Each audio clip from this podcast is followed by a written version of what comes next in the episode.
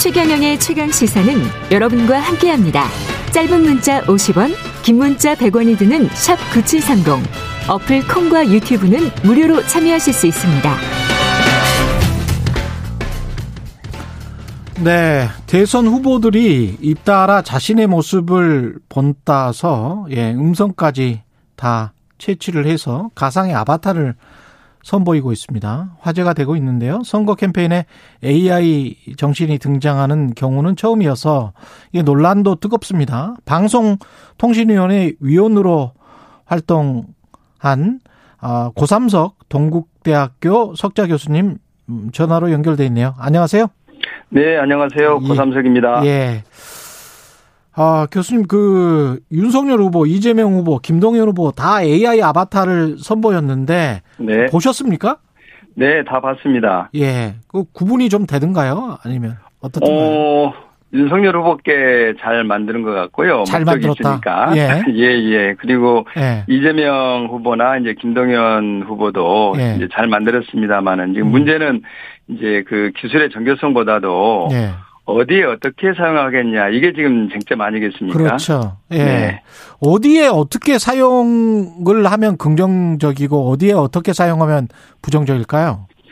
네, 그 미디어 선거와 마찬가지로 예. 그 디지털 기술의 그 발전에 따라서 이제 빅데이크나 예. 인공지능 그리고 이제 딥페이크 이런 이제 첨단 기술의 정치적 활용은 뭐 자연스러운 현상 같습니다. 어, 그런데 이번 경우처럼 아직 정치적 합의나 그리고 국민적 공감대가 충분하지 않은 상태에서 특정 정당과 후보가 그 후보자의 이미지가 조작된 그런 가짜 영상을 선거 전에 그 전면에 그리고 일상적으로 사용하겠다고 선언한 것은 조금 문제가 있지 않냐 하는 그런 생각입니다. 어, 잘 아시겠지만 딥페이크와 같은 첨단 기술은 특히나 그 악용과 부작용 가능성이 높습니다. 그래서 충분한 논의와 검증을 하지 않은 상태에서 이처럼 정치적으로 전면적으로 활용하겠다는 것은 조금 뭐 신중해야 된다. 저는 그런 생각입니다. 우리가 보통 인재를 과거에 뽑을 때 조선시대 같은 경우에 이제 네. 신원 서판이라고 했잖아요. 네네. 시- 신원 그렇죠. 사람 풍모나 풍채를 보고 그 다음에 말을 보고 글 쓰는 것 보고 그 다음에 판단력을 보고 뽑는다는 건데 네네. 이 AI 아바타 같은 경우는 진짜 신언서판이 하나라도 있나요?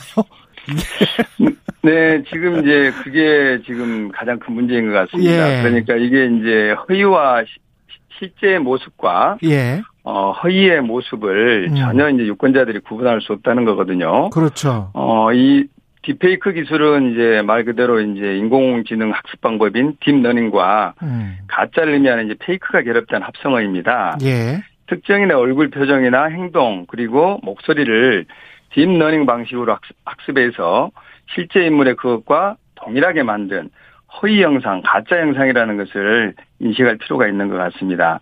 그러니까 이게 지금 원래 만드는 게 동영상을 다 채집을 해서 그 네네, 사람의 그렇죠. 목소리까지 다 채집한 다음에 특정 텍스트를 넣으면 그 네. AI가 아바타가 그냥 네. 그대로 이제 말을 해버리는 거잖아요. 마치 네, 그렇습니다. 이제 이재명처럼. 학습을, 예. 네, 학습을 하면 할수록 음.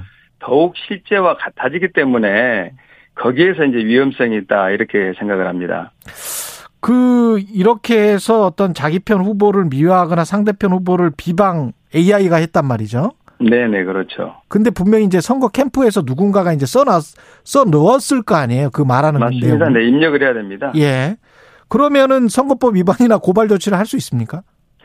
현재는 지금 이제 그 딥페이크 기술을 통해서 만들었던 아바타가 음. 이제 선거운동에서 나서서 허위 사실 유포나 아니면 상대 후보의 이제 명예를 이제 훼손했을 때 어, 과연 그 아바타가 이제 직접 처벌의 대상이냐 아니면 그것을 만들었던 이제 예. 개발자의 이제 책임이냐 음. 아니면 거기에 이제 내용을 입력했던 선거 관계자의 이제 책임이냐 아니면 최종적으로 후보자의 책임이냐 이러한 부분들에 대해서는 아직 정리된 부분 내용이 없습니다. 그렇군요. 그리고 만약에 말만 하는 게 아니고 언어 외적인 요소 그러니까 제스처나 뭐 이런 것들도 지금 배울 거란 말이죠.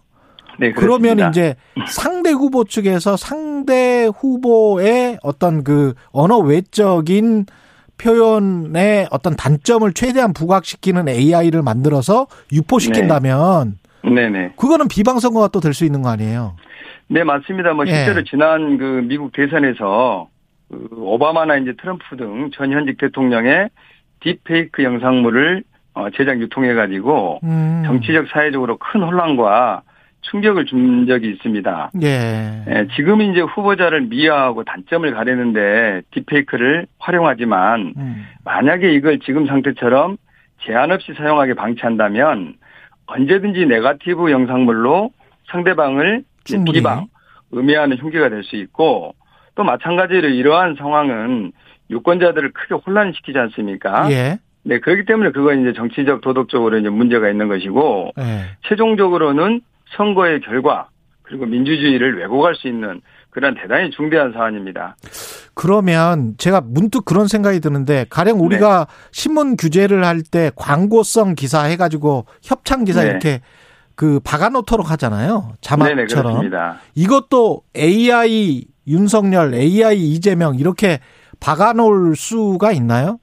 네, 그건 지금 현재 그 우리가 이제 흔히 사용하고 있는 페이스북이나 SNS 가짜 네. 뉴스라든가 디지털 성범죄물이 이제 유통되고 있는 그런 이제 SNS들이 있지 않습니까? 예. 특히 미국 같은 경우는 가짜 뉴스에 대해서는 이건 논쟁의 여지가 있다 하는 음. 그러한 표시를 지금 하도록 되어 있습니다. 아. 네, 그리고 이제 뭐 잘 아시겠지만 그 지금 딥페이크 영상물의 그 정치적 활용, 특히 선거에 활용하는 것 같은 경우는 예. 아직 뭐 구- 글로벌하게 이제 그 정립된 규제는 없습니다만은 음. 미국의 캘리포니아나 텍사스주 같은 경우는 30일 전, 선거 30일 전, 60일 전에는 음. 관련된 딥페이크 영상물을 사용하지 못하도록 지금 법으로 규제를 하고 있고요. 예. 또 그리고 그것보다도 작년 미국 대선에서 이러한 딥페이크 영, 어, 기술의 정치적 악용 가능성에 대해서 우려가 많았기 때문에 음.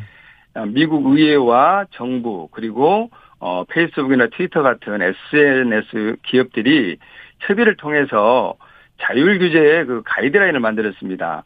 그래서 지난 음. 대선에서는 원칙적으로 딥페이크 영상물 업로드를 원칙적으로 금지한다는 그러한 원칙을 어, 마련해서 적용한 바 있습니다. 이건 상당히 강한 그러네요. 규제다 이렇게 보시면 될 것 같습니다. 생각해 보니까 AI 후보가 대통령 후보가 어떤 공약을 발표를 하고 그걸 약속을 하면 네, 근데 나중에 이제 당선이 되고 나서 그거는 AI 후보가 네, 예 말한 것이고 나는 약간 좀 생각이 다르다 네. 이러면 이게 말이 되는 겁니까?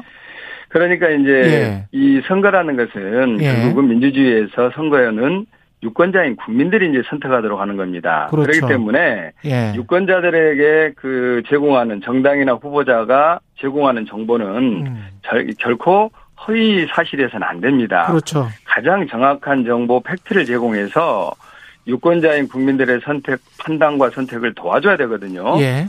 그런데 이 딥페이크 기술은 선의로 사용하든 악의로 사용하든 그게 가짜, 허위, 사기라는 의미가 지금 내포되어 있는 것입니다. 그렇죠. 그렇기 때문에 사전에 충분한 기술적 검증 그리고 사회적 합의, 정치적 합의가 없는 상태에서 음. 특정 후보가 이것을 일방적으로 일상적으로 사용하겠다는 것은 분명한 것은 선거의 룰과 관련해서는 문제가 있다. 저는 그렇게 생각을 합니다. 선관위는 지금 어떤 입장인가요? 아직은 이제 그 딥페이크 영상물을 통한 어떤 선거 운동이 구체적으로 일어나지 않았지 않습니까? 예. 어, 최근에 이제 각 후보자들은 어, 이레슨 이벤트성 그 행사에서 그 딥페이크 영상을 이제 공개했던 것이고요. 예. 그래서 어, 사안이 발생하면 즉 음. 케이스가 발생하면 이제 검토하겠다는 것인데 저는 이것도 좀 늦었다고 봅니다. 선관위가 대응이 지금 늦었습니다. 그렇죠. 미국의 예. 경우 유럽의 경우에 이미 딥페이크 기술의 어, 정치적 활용이 조금씩이 지금 논의가 됐었는데 음. 우리 지금 선관위의 경우는 아예 대응을 안 했거든요. 예. 어, 그런데 분명한 것은 대선 공식 선거 운동 그 시작하기 전이라도 음. 선관위 주도로 각 후보자들과 협의해서 음. 딥페이크 기술 사용에 관한 가이드라인을 마련하고 선거 운동을 시작을 해야 됩니다. 예. 네, 가이드라인은 어떤 가이드라인이 필요하다고 생각하세요? 우선은 이제 기술적으로 예. 이 딥페이크 기술을 어디까지 음. 사용할 수 있느냐 이게 지금 가장 저는 이제 중요한 문제고요. 예. 그리고 특히 온라인에서 제한적으로 사용하는 거 그리고 그 사용하면서 진짜와 가짜를 이제 분명히 고지하는 것은 음. 저는 해야 된다고 보고요. 예. 다만 여기서 문제되는 것은 이번 윤석열 후보처럼 오프라인에서 실제 선거운동에서 예전에는 선거하면 유세차에서 후보자의 영상물을 틀었지 않습니까? 그랬죠. 그건 진짜의 영상물이죠. 그런데 예. 문제는 이번에는 이렇게 잘 꾸며진 이미지가 조작된 자신의 아바타를 통해서 유세하는 그러한 영상을 지금 전국 방방곡곡에서 틀겠다고 그랬거든요. 음. 예.